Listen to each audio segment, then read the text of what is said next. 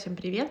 Это подкаст «Тело, в котором ты живешь», подкаст о любви к себе, своему телу и еде. Меня зовут Дарина, и сегодня у меня в гостях специалист нашей команды Mental Nutrition, психоаналитик, клинический психолог, специалист по нарушениям и расстройствам пищевого поведения Таисия Раевских. Тай, привет! Привет, Дарина! Здравствуйте, дорогие слушательницы и слушатели! Рада сегодня быть с вами. Да, друзья, мы теперь стали аккуратнее в наших словах, точнее я это, я на самом деле шучу, но оказывается, и мне об этом недавно сказали, что нас слушает очень большой процент мужчин. И, друзья, я сразу хочу сказать, что я счастлива, и у нас с тобой сегодня та тема озабоченности едой, да, и все наши вот так или иначе нездоровые отношения, нездоровые проявления отношений с едой. И, конечно же, друзья, есть такое мнение, что в основном там, теми же РПП, которые, о которых сейчас стало говорить модно в контексте такого каминг-аута, что у меня там было РПП, вот я его поборола, сейчас я быстро сделаю марафон, и сейчас мы тут все узнаем, как, собственно, его побороть. И это, с одной стороны, хорошо о том, что мы начинаем об этом говорить, потому что, согласись, еще 10 лет назад об этом, это была работа психиатрии, и об этом было даже стыдно не то, что говорить, но и думать. И второй момент, что обычно считается, что этим все-таки болеют страдают женщины. Нет, друзья, это не так. Мужчины страдают точно так же. В основном как раз-таки это переедание, компульсивное переедание. Это те самые наши зажоры, условно говоря, о которых мы сегодня тоже поговорим. Но только мужчинам обращаться еще сложнее. И поэтому, друзья, еще раз извиняюсь за такое наше разделение, что мы все-таки больше как-то ориентировались всегда на женщин. Но мы также работаем с мужчинами, потому что, как я люблю говорить, чувствуют все одинаково, и страдаем мы одними и теми же психологическими дискомфортами. И возвращаясь к нашей теме, Тай, мы с тобой сегодня выбрали тему озабоченности едой и все, что с этим связано. Расскажи, пожалуйста. То есть к нам всегда приходят клиенты, и к тебе в том числе, так как это одно из самых популярных направлений нашего проекта, у которых есть какие-то вопросы, будь это компульсивное переедание в основном, Точнее, даже не так, наверное, приходит все-таки не запросом переедания, а приходит уже с бонусами, полученными от этого переедания, будь это лишний вес, будь это какие-то проблемы, проблемы с принятием себя. И как будто бы запрос-то один, но на самом деле дело не в еде, как, друзья, я уже никого не удивлю, потому что мы часто об этом, точнее, всегда говорим, что дело не в еде, еда — это способ. Расскажи вообще, пожалуйста, как выстраиваются наши нездоровые отношения с едой, что такое все таки здоровье, что такое нездоровье, и какое нездоровье в этом разделении вообще бывает, и, собственно, откуда растут ноги. Ну да, я тоже думаю, что очень здорово попробовать хотя бы условно провести какую-то границу. Ну, не то чтобы там нормы и не нормы, да, но что-то такое условное, за черту какую не стоит заходить. Если наверное, посмотреть, да, на некоторых людей, вот ты видишь, они постоянно э, там едят, да, ну, то есть не постоянно, они едят там, например, там в обед, э, на завтрак, на ужин, вот, э, вроде бы едят нормальную там порцию такую, да, приличную по размеру, и они там очень худые, и человек, который сидит рядом с маленькой тарелочкой, да, в которую там положил, я не знаю, там одну горошинку, там одну там вермишелинку и кусочек маленький мяса, думаю, да блин, как так? Я тут вообще ничего не ем и пухну от голода, да, а вот этот вот здоровяк там, да, вот ест нормально и при этом еще и худой, в общем. Это всегда очень удивляет. И вот в этом на самом деле такая большая, наверное, хитрость да, людей, которые худые и при этом а, едят, скажем так. Потому что основа нашего, ну, такого здорового, в общем-то, жизнедеятельности нашей здоровой, она такая же, как у любого ребенка, например, как в любом санатории, например. Это когда мы едим точно три раза в день в примерно отведенное время, да, например, там завтрак это с 8 до 10, там обед где-то там с 12 до, не знаю, 3, 15 часов, и ужин, ну, четко там, например, с 18 до 20. То есть э, но мы точно едим в это время, и мы точно едим все, что нам надо. Ну, человеку не так много надо, на самом деле, ему не нужна какая-то там супер, там, не знаю, здоровая пища, ему просто нужны, чтобы были и углеводы там, да, какие-то сложные, и белки обязательно, и обязательно клетчатка. Собственно, вот, все. Если человек ест так, если при этом он э, спокойно этому относится, да, он не думает бесконечно о том, что ему приготовить, а где ему эту еду найти, э, не мучает всех вокруг, там, а почему ты там ешь это или то, ну, то есть, как бы, э, это просто как часть жизни, да, вот как вы там, например, я не знаю, там, ходите на работу, ну, одним и тем же путем,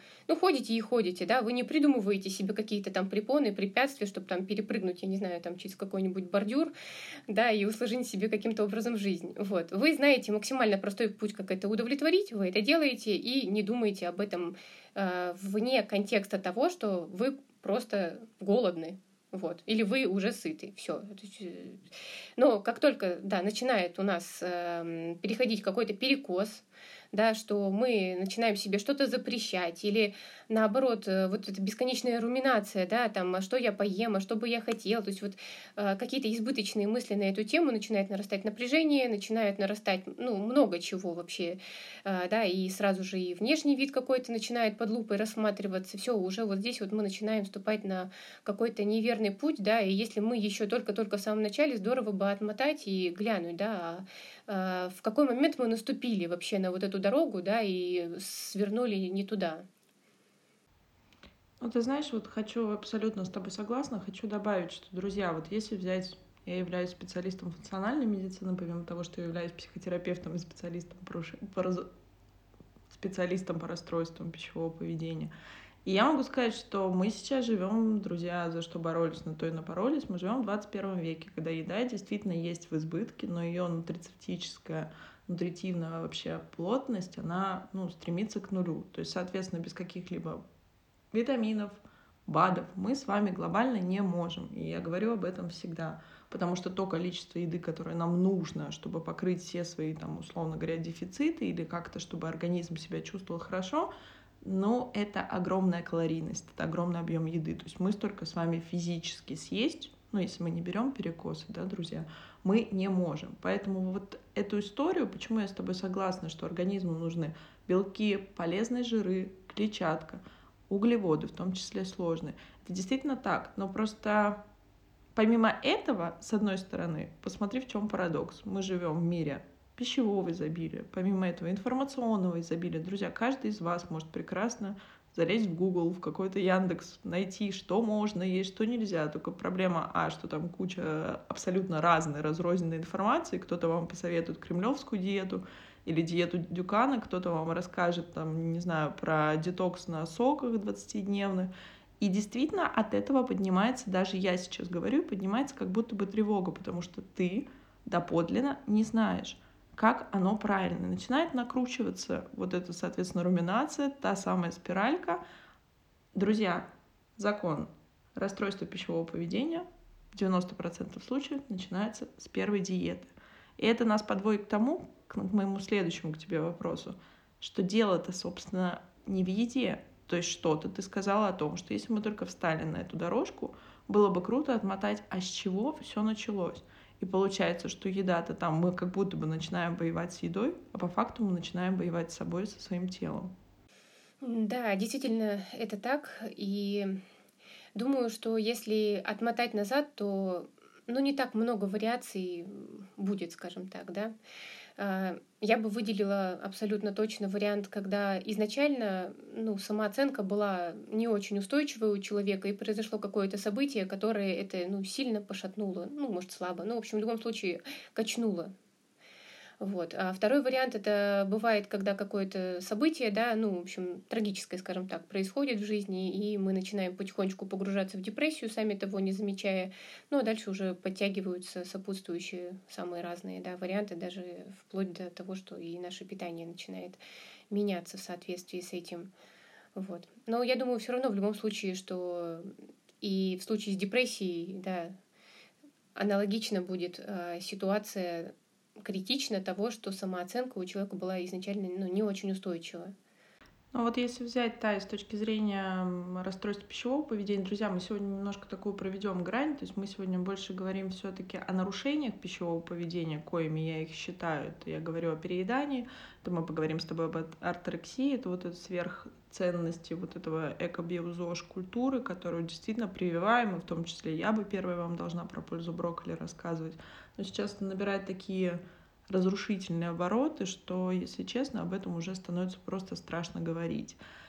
И действительно изначально, вот ты сказала про людей, которые едят как бы много, но при этом они стройные. Да, друзья, безусловно, 5-10% нашей популяции имеют такую мутацию. Вообще это считается, друзья, с точки зрения генетики, с точки зрения эпигенетики, это считается мутацией, потому что в идеале, вот я, к примеру, сдавала генетический тест, у меня полная генетическая лотерея, в которую я выиграла. То есть у меня должен быть избыточный вес в связи с повышенным лептином, накопление быстрых жиров, всего остального. То есть если бы я жила с вами во времена палеолита, я бы была, наверное, самым таким прокормленным, выжившим человеком в своей стае. Но в условиях 21 века это проблема. И, конечно, это та плата, которую мы определенным образом несем.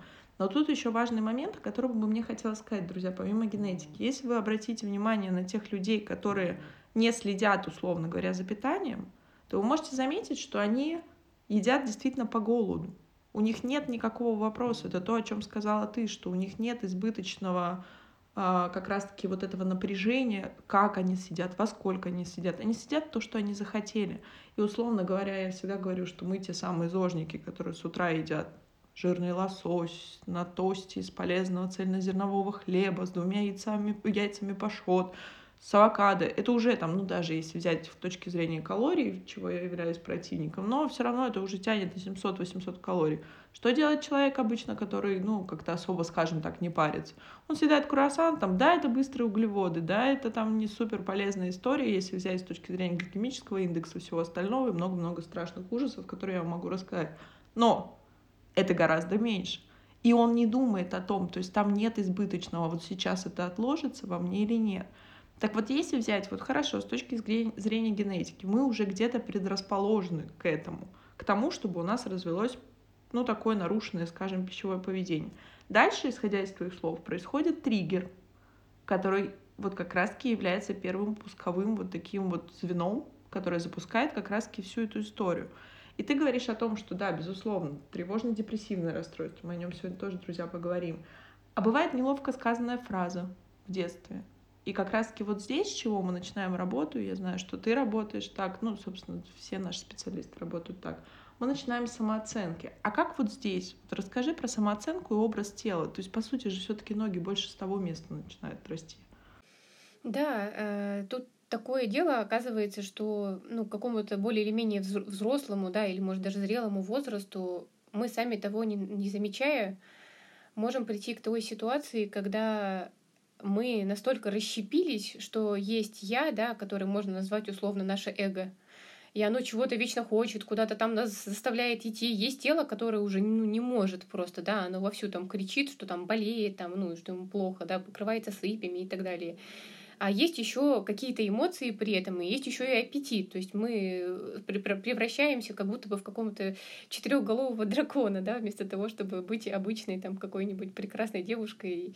И эта девушка реально перестает себя видеть в зеркале вот с теми красивыми волосами, глазами, там приятной фигурой, а видит там только вот этого четырехголового дракона и вечно пытается отрубить одному из них голову, но рубишь одну, появляется еще две новые. Ну вот, а как этот механизм работает? То есть в какой момент я начинаю воспринимать свое тело с точки зрения его только какой-то внешней привлекательности? Ведь, собственно, так измываться над собой мы начинаем, ну, по сути, по этой причине. Да, и, и действительно, в, э, именно вот в этом контексте, если смотреть, то это такая некоторая диссоциация от нашего тем, тела происходит. И мне вообще видится, что она начинается чуть ли не там с, ну, не грудного, конечно, периода, но с первого прикорма. Когда ребенок, ну, не хочет он там эту брокколи, да, ему его толкают, и мультики ему включают, и пляшут, и потом начинается манипуляция за маму, за папу. Если это не срабатывает, начинаются угрозы. Ну, то есть, как бы рано или поздно, ну, человек, у которого все было здорово и уравновешено, он сдается и думает, так, ну, мне не безопасно себя отстаивать, да, ну хрен с ним, да, буду есть эту противную брокколи, например, там, или там курицу, которую там не люблю, да, ну, в общем, я все съем, только, пожалуйста, ну, люби меня, не отворачивайся от меня. Вот. Второй момент э, также связанный с болью, на самом деле. Если там мы расщепляемся в моменте того, что мы наелись, например, да, то есть вот, ну, физиологическое уже насыщение наступило, но, но продолжают как бы нас перекармливать, вот, то здесь у нас именно момент насыщения пропадает. Мы его больше не чувствуем, стирается эта граница. Второй момент — это когда наверное, многие из вас такое могут про себя вспомнить в жизни, когда ты упал, у тебя кровь из коленки, тебе говорят, ты чё, ну-ка встал, тебе не больно. Вот, и, ну, ну, я думаю, ребенок хочет заплакать, как минимум, да, и некоторые даже могут заплакать. Но ему скажут, там, утри слезы, да ты, ты слабак, там, слабачка, ну, в общем, как угодно. То есть никто не будет обращать внимание на то, что, ну, физиологически человеку сейчас реально больно, у него течет кровь. Вот. И э, этот момент тоже начинает вытесняться, и впоследствии эту боль мы проскакиваем. Да? Таким образом, мы очень легко можем зарабатывать впоследствии себе какие-то хронические заболевания, потому что контакт э, с болевым нашим, да, вот этим ощущением тоже пропадает. Другая э, вариация это когда не просто нас заставляют на это не обращать внимания, а говорят, ой, вот, смотрите, там девочка не заплакала, да, не знаю, там у нее раскроила себе в голову, и говорят, ты не заплакала, какая ты молодец, все, там на доску ее почему-то вешают. Я думаю, у человека, ну, маленького, да, или большого, да любого, в этот момент просто в голове, ну, просто расслоение. Он будет, думает, мне, во-первых, больно, во-вторых, меня почему-то хвалят, да, и ну как, жить с этим ощущением, ну, наверное, успех хочется всегда всем пережить, да, и очень страшно, если по этому пути впоследствии человек будет идти для того, чтобы прикасаться к вот этому какому-то поощрению, да, через то, что он страдает, испытывает боль, ну, такой мазохистический очень путь. Тут еще, знаешь, какая история в том, что да, то есть я автоматически тогда выучиваю послание родителей, то, что я чувствую неправильно, я должен чувствовать то, что правильно. И тут я уже как маленький ребенок, который, собственно, себя не, отождествляет, точнее, не отделяет, прошу прощения, друзья, от родителей, он воспринимает, то есть то, как сказали они, это есть истина в первой инстанции. Еще раз, друзья, у нас с вами до 6 лет критика вышла из чата, вот прошу прощения за сленг, у нас ее просто нет. Мы воспринимаем ровно так, как нам говорят родители, ровно так, как они транслируют. И очень важный момент, меня очень часто ругают за то, что я все сваливаю на нашу семью, на наших родителей, но мне очень важно донести.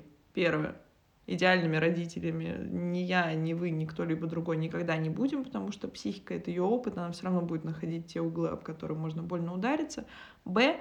Родители делают так, как они понимают, как они проживают эту жизнь, и не всегда у нас есть вот эта внутренняя цензура, которая срабатывает. Попробуйте сейчас, особенно вот часто подруги, когда мы собираемся, знаешь, и, и приходят дети, собственно, есть компания. Но бывает, когда мы говорим те вещи, а когда ты являешься психологом, психотерапевтом, ты понимаешь, что оп, ребенку посеял случайно, ты не хотел этого или кто-то другой не хотел.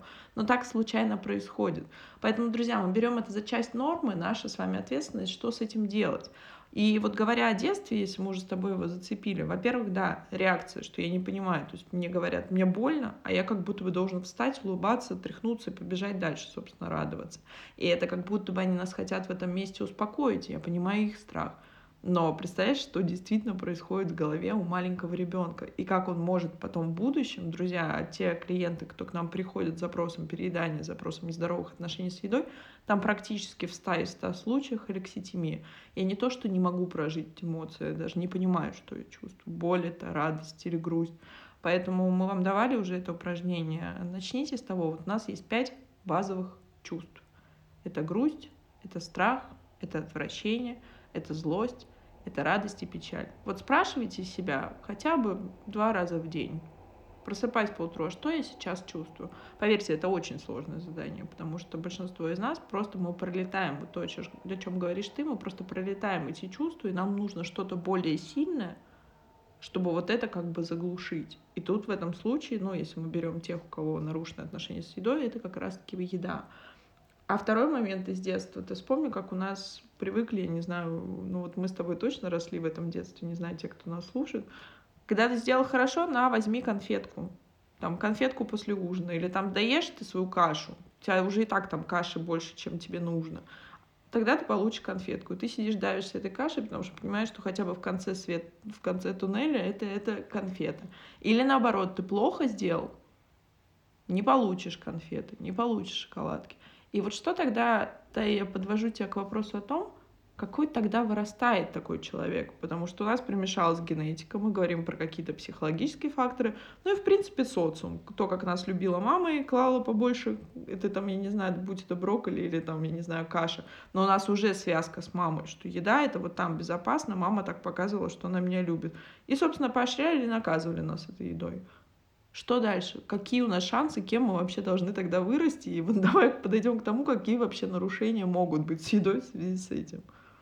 Ох, к сожалению, это правда. С этим вот с этим реально обращаются люди и вспоминают, как их и наказывали едой, и поощряли едой, и в конечном итоге, да, они уже и сами не знают, чего они хотят, когда они хотят, как они хотят. И такое ощущение, что человек совершенно вот как какая-то выученная беспомощность, да, вот в этом вот моменте, хотя это абсолютно физиологическая, обыкновенная потребность, как сходить в туалет, там, я не знаю, сходить в душ, да, но вот в этом моменте мы настолько становимся беспомощными, кажется, что просто теряем контроль над собой, да, какую-то там, какая-то, не знаю, вторая личность там просыпается в нас, да, и начинает нас либо насиловать, либо перекармливать, либо еще каким-то образом изгаляться. Вот, ну и как это может выражаться, да, ну вот наверняка все знают про компульсивное переедание, да, когда э, бывают какие-то либо эпизоды, либо ежедневные, либо раз в неделю, ну, в общем, периодически, что человек начинает просто, ну, я не знаю, там есть все подряд, да, очень много ест, больше, чем он бы съел в любой другой обычный день. Чем это характеризуется? Тем, что, ну, нету абсолютно насыщения, остановка происходит, когда уже просто вот это распирание в животе уже превалирует настолько, что уже не дышать, не стоять, ничего невозможно. А, дальше следуют ужасные чувства стыда и вины, непереносимые. А, Еще, конечно же, это сильно очень бьет по самооценке. Человек начинает сразу же все высматривать в зеркале, очень сильно расстраивается. И вот этот стыд и вина настолько пропитывают его жизнь, что он начинает и отгораживаться от людей. Ему становится стыдно есть в людных местах он старается вообще избегать приема пищи каким-то образом с другими, чтобы его ну, не увидели, да, чтобы они его не раскрыли. Вот. Ну а если где-то, например, там на людях может быть такое вплоть до что, да, потеря аппетита, да, то есть как будто бы вообще есть не хочется при, при других людях.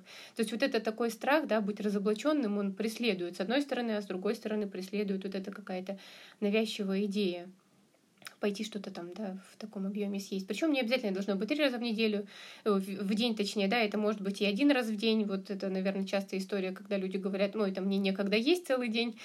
И потом они приходят, и все, весь вечер посвящен тому, чтобы все, что под руку попадется, будет съедено. Ну вот и Тай, говоря про компульсивное переедание, да, про просто переедание, про заедание, а, тут интуитивно, мне кажется, человек, который даже первый раз слышит нас, понятно, что это не про еду, что тут как будто бы еда поступает способом закрыться от чего-то. То есть получается, что это самый какой-то простой способ, чтобы что? Как вот тут механизм работает? Ну, я думаю, что, конечно, про эмоции в первую очередь надо сказать, потому что, с одной стороны, это вот если прям буквально, это прям загрызание, да, может быть, там, какой-нибудь агрессии, да, или, например, когда мы переживаем, да даже они созвучны, переживать и пережевывать, да, то есть мы пережевываем переживание, так скажем. То есть это может быть грусть, злость, да даже скука какая-то, да, какая-то тоска, ну, то есть что-то настолько непереносимое, что легче себе закрыть рот, ведь мы в этом состоянии влетаем в туннель просто и полная отключка происходит, сознания нет вообще, оно выключилось. Что происходит? Ну, просто тьма какая-то, да, но никакого ощущения нет. Зато когда э, тоннель заканчивается, мы выходим из этой тьмы, да, ощущение стыда и вины мы уже забыли, по какому, например, поводу мы вообще влетали вот в это состояние. Вот. Конечно, там постфактум это все вспомнится, ну и все, и начнет опять по кругу повторяться. Так что одна из основных, я думаю, причин все-таки это связано с нашими эмоциями, ну, с невозможностью отреагировать что-то, как-то что-то изменить. То есть вот эта беспомощность опять здесь как будто бы выходит на первую такую вот план, уровень. Ну, то есть тут получается, друзья, что в какой-то момент мы просто решаем, что еда это безопаснее. Вот я даже, прошу прощения, зависла, задумалась, что еда это просто безопаснее, потому что это проще. Помните, сейчас какие-то даже мемы появляются, шутки. Мне кажется, над ними смеются все, кроме психотерапевтов, которые работают с расстройствами пищевого поведения. Потому что вот, э, как помнишь, ты сто процентов их знаешь, в российских семьях не извиняются перед детьми, а говорят, иди ешь. То есть, когда вот ребенок стоит в углу, и мы... это наш способ, это наш менталитет или э, там про то, что пицца никогда от тебя не уйдет, там, не знаю, не поругается, не предаст, не обманет. И, друзья, ну шутки же не просто так появляются. Еда это действительно, даже с точки зрения физиологии, ну, возьмем так, да, как только у вас поступает быстрый углевод, у вас идет резкий скачок как раз-таки веществ, которые в мозге у нас производят тот самый серотонин и дофамин, это факт. И второе, у вас кровь оттекает к желудку, то есть вы уже фактически, вот тот туннель, о котором говоришь ты, вы в него попадаете, то есть не так больно, не так чувствую, не так думаю об этом. Но дальше приходит расплата. Это вот как э, с похмельем. Причем приходит оно гораздо быстрее и длится дольше. И вот тут, получается, мы как будто бы попадаем в замкнутый круг. И вот, Тай, с чем здесь, с чего здесь начинается работа? Вот если мы берем компульсивное передание, с чем работаешь ты? То есть, потому что про еду, ну, тут особо как бы говорить нечего.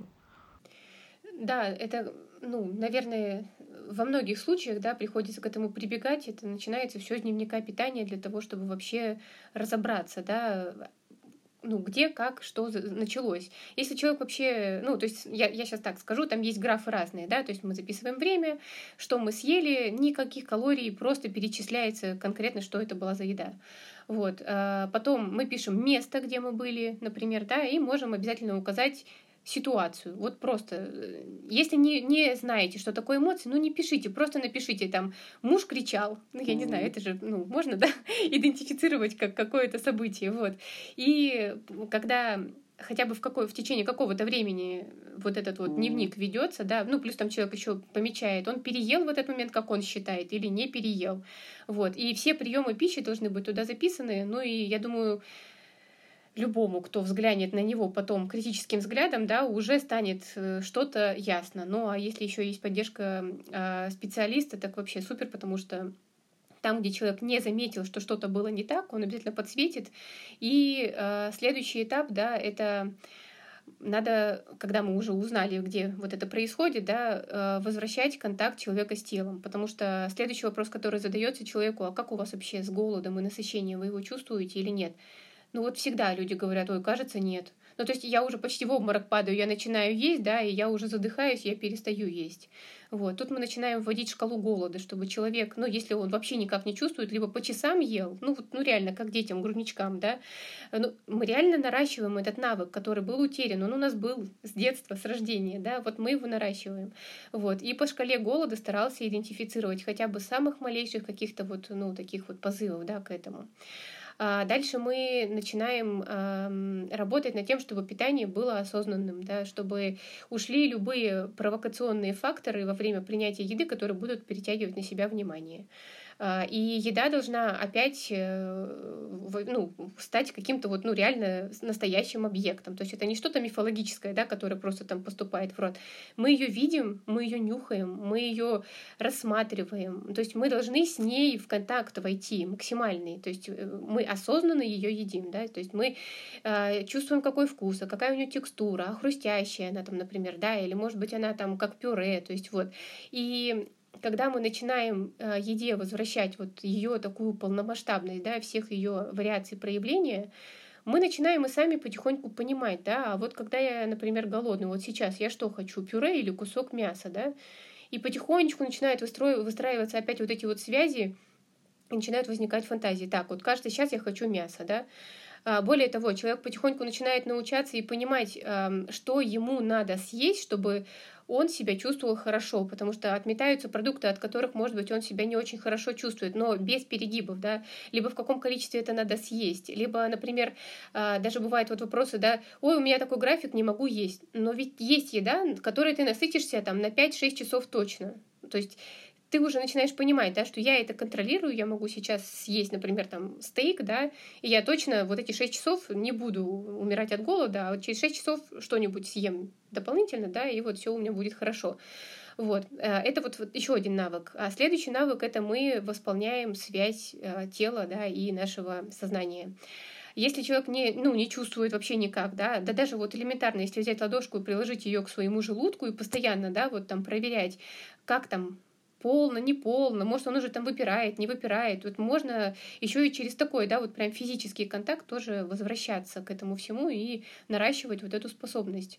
Вот. Плюс еще образ тела, тоже такая бывает ситуация, когда человек говорит, я себя чувствую отлично, но когда я смотрю в зеркало, я вообще не понимаю, что это за человек. Я себя чувствую там на 50, да, а на весах 130. Вот тоже, ну, или в обратную сторону, когда там на весах там 40 да, килограмм, а человек себя чувствует на 130. И здесь мы тоже начинаем работу по восстановлению этого образа тела. Очень такую плавную, постепенную. Вот. Ну и таким образом мы, получается, работаем еще и с эмоциями, да, мы наращиваем вот эту способность их распознавать. А, распознавая эмоции, человек наращивает свою внутреннюю опору, и благодаря этому он, во-первых, учится стрессоустойчивости в первую очередь, потому что он реагирует уже не в самый критический момент, когда он уже готов убить и в эффекте, да, а в самом, в самом начале провокации, скажем так. То есть, э, ну, там, на первом слове, так скажем, да, они уже на какой-то тираде, да. Ты знаешь, кстати, спасибо, во-первых, большое за то, что ты так подробно рассказала. Друзья, и, кстати, вот касаемо дневника питания, очень у многих всегда поднимается сопротивление, особенно когда вы к нам приходите. Многие мои клиенты поначалу не понимали, какой дневник питания, опять мне контролировать еду, потому что вокруг еды очень много тревоги. Хочу еще раз повторить, Таисия об этом сказала, тут вопрос не в еде, не в ее калорийности, не в ее качестве, а вопрос в том, какие, то есть если мы возьмем результат, то вы должны себе, исходя из этого, либо под ручку со специалистом, либо сами ответить на вопросы. А есть ли какая-то взаимосвязь между теми моментами, когда я переедаю? Может быть, что-то происходит, может быть, на меня каждый раз кричит муж, и я ухожу в другую комнату только чтобы с ним не разговаривать и сажусь есть свой торт, или, допустим, я нахожу для себя полчаса времени ночью, в 2 часа ночи, потому что это единственный момент, когда мои дети не кричат, и это единственное для меня душно на этот момент. То есть именно дневник питания, именно со временем, именно с местом и ситуацией, друзья, не контролирует ваши приемы еды. Он контролирует то, что происходит вокруг вас, когда вы выбираете принимать ту или иную пищу. Поэтому, пожалуйста, это вот такая от нас рекомендация — даже если вы не выбираете э, личную терапию, не выбираете групповую терапию, которая также есть в нашем проекте, значит, вы должны сами заниматься вот тем самым самомониторингом, потому что способы самопомощи, во всяком случае, при переедании, я не возьмусь громко заявлять при расстройствах пищевого поведения, но это вы можете хотя бы немного подсветить сами себе, что происходит с вашим питанием именно сейчас. И говоря как раз-таки про то, что про эмоции, про образ тела, вот мы опять возвращаемся к тому, что началась какая-то, получается, точка невозврата, в который момент вы выбрали, мы выбрали просто способ.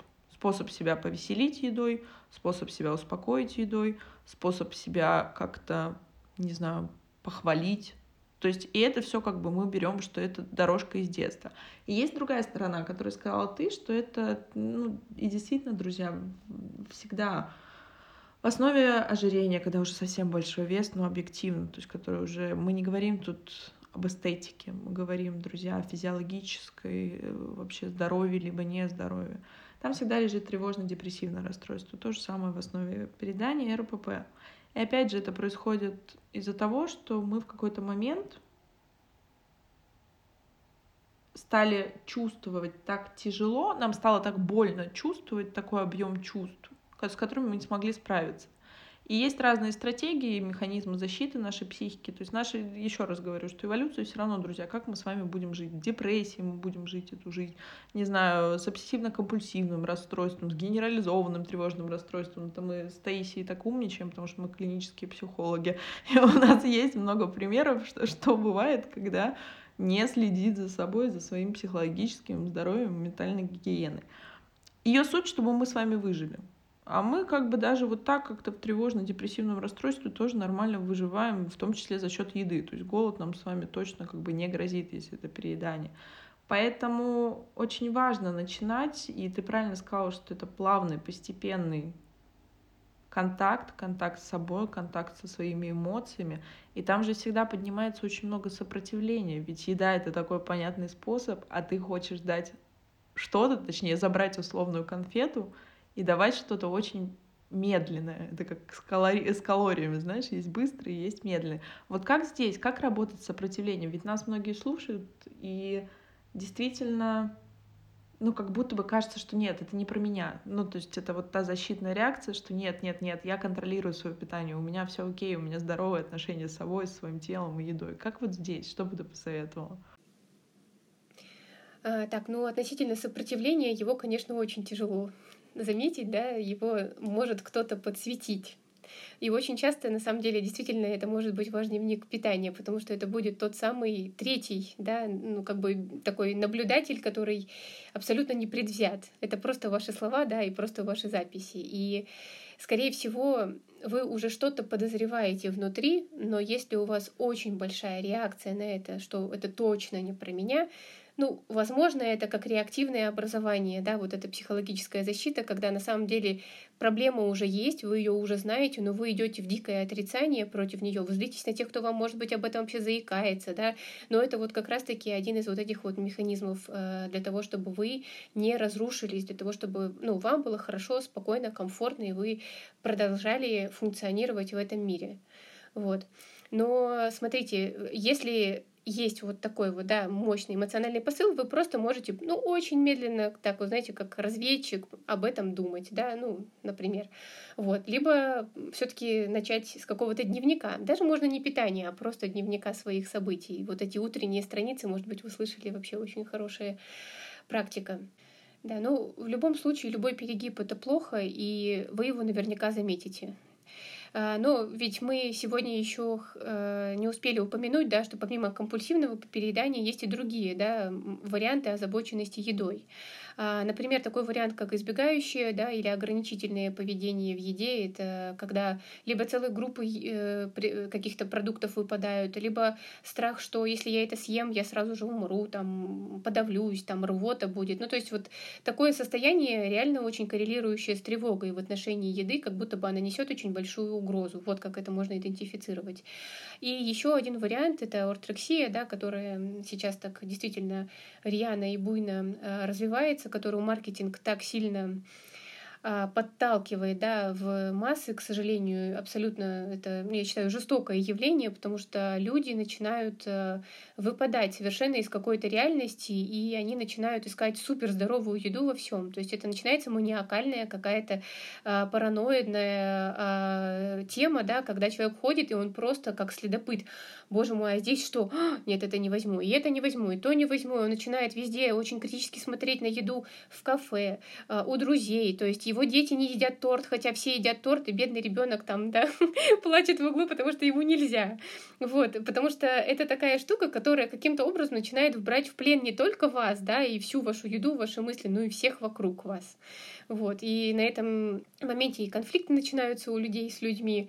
В общем, тоже такая сложная, сложная тема, для которой можно целый подкаст, наверное, выделять. Мы сто процентов его запишем отдельно, друзья, да, и мне хочется вот напоследок пару слов сказать про орторексию. Дорогие мамы, дорогие женщины, которые вечно корректируют свою фигуру. У меня, правда, это очень болезненная тема, особенно ты сказала про детей, потому что, друзья, по статистике 80% семей девочек, которые болеют, я работаю с тяжелыми расстройствами пищевого поведения, болеют нервной булимией, нервной анорексией, родители дома так или иначе обсуждают не только, там, может быть, свои тела или тела своих детей, не обязательно в негативном ключе, а просто тела других людей. Это раз. А второе, очень популярная история в последнее время, она такова, это посидеть на диете всей семьей вместе с мамой, потому что мама странеет, там, не знаю, к встрече выпускников или к Новому году. Или, допустим, мама не ест какие-то там, не знаю, продукты. Соответственно, дома их не ест никто. И, друзья, здесь очень важно, напоследок бы я хотела бы вам сказать, что я очень за здоровое питание. Я тот первый человек, который вам рассказывает про инсулиновые скачки, про то, что происходит. Но помимо этого я всегда говорю про разумность, про разумные границы. И, условно говоря, говорить ребенку, который... Это статистика, друзья, я просто обращаюсь к ней, который в 6 лет уже считает, что он объективно толстый, и ему нужно стройнеть, потому что он не нравится, условно говоря, маме визуально – то вы обрекаете своего ребенка на то, что через 10 лет он придет, дай бог, что он придет и найдет поддержку в каких-то таких проектах, как мой. А в худшем случае вы никогда не узнаете о том, что у него есть булимия, но благо анорексию можно заметить, но только обычно она замечается уже в терминальных стадиях, когда их лечат потом под капельницами в стационарах. В Москве, друзья, это Ганушкина и Алексеевская больницы. И, увы, смертность там колоссальная и да, от расстройств пищевого поведения умирают. Поэтому вот спасибо за то, что ты сказала про эту тему. Мне очень важно было это сказать, потому что, ну, тут как будто бы, знаешь, такое хочется сказать фразу «давайте не сходить с ума». Плохо и в одну сторону, плохо и в другую. Еда — это способ. Еда — это способ контролировать, еда — это способ держать себя в каком-то тонусе, еда — это способ самоутверждаться. Вы все едите там какую-то еду, а я не ем, я молодец, я стоек, я так выгляжу. Главный маркер того, что у вас здоровые отношения с едой, у вас нет напряжения по ее поводу, у вас нет напряжения по поводу своего тела. Вы не отождествляете себя, я это мое тело. Потому что тело имеет свойство меняться, и на нас действуют, друзья, законы гравитации, законы старения и всего остального. И да, друзья, пока еще таблетку бессмертия не придумали. Я думаю, что вряд ли когда-либо придумают, потому что иначе мы будем жить с вами в утопии. А нам и так хватает всяких психологических проблем. Об орторексии, Тай, мы обязательно с тобой запишем еще один выпуск. Спасибо тебе огромное за то, что приняла участие сегодня. И вам тоже большое спасибо. Спасибо тебе, Дарина. Спасибо всем вам. Очень рада всегда быть с вами. Это был подкаст «Тело, в котором ты живешь». Пока-пока.